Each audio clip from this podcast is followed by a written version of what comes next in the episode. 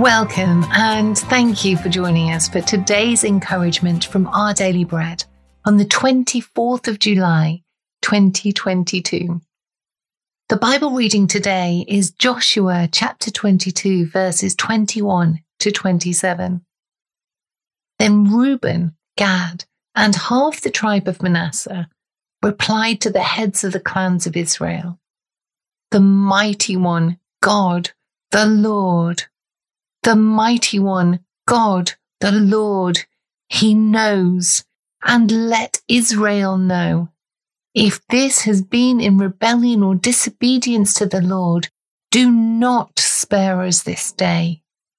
If we have built our own altar to turn away from the Lord and to offer burnt offerings and grain offerings, or to sacrifice fellowship offerings on it, may the Lord Himself call us to account.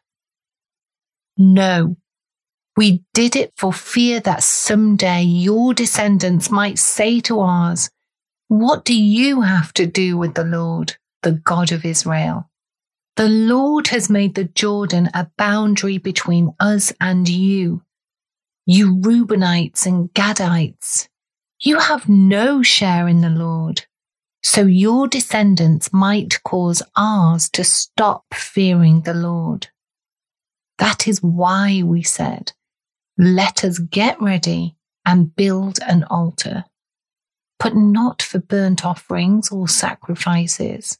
On the contrary, it is to be a witness between us and you and the generations that follow that we will worship the Lord at his sanctuary with our burnt offerings, sacrifices, and fellowship offerings. Then, in the future, your descendants will not be able to say to ours, You have no share in the Lord.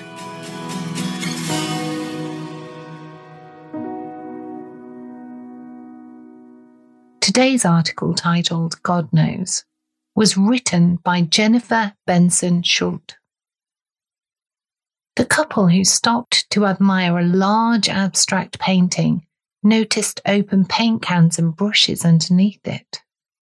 Assuming it was a work in progress that anyone could help create, they stroked in some colour and left. The artist, though, had purposely left the supplies there as part of the finished works display.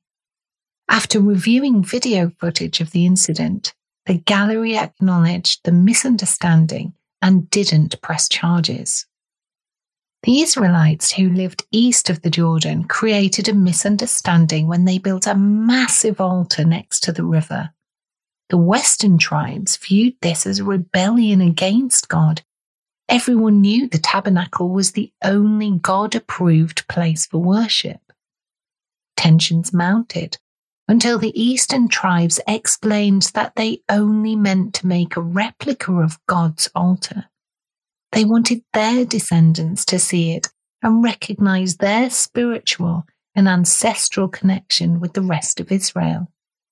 They exclaimed, The mighty one, God, the Lord, he knows. Thankfully, the others listened.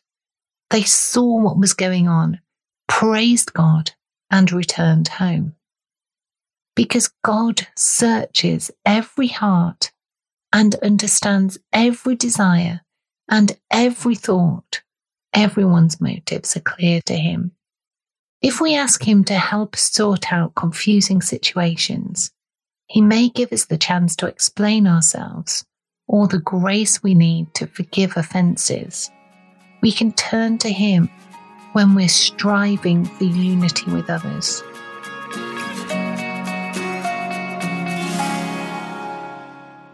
Let's pray.